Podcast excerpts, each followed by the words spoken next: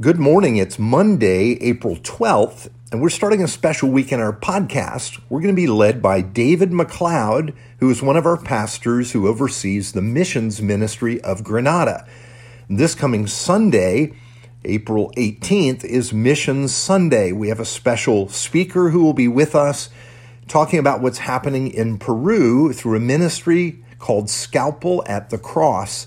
This week, each day, you're going to be hearing a little bit about one of our missionaries. And so um, here's Dave.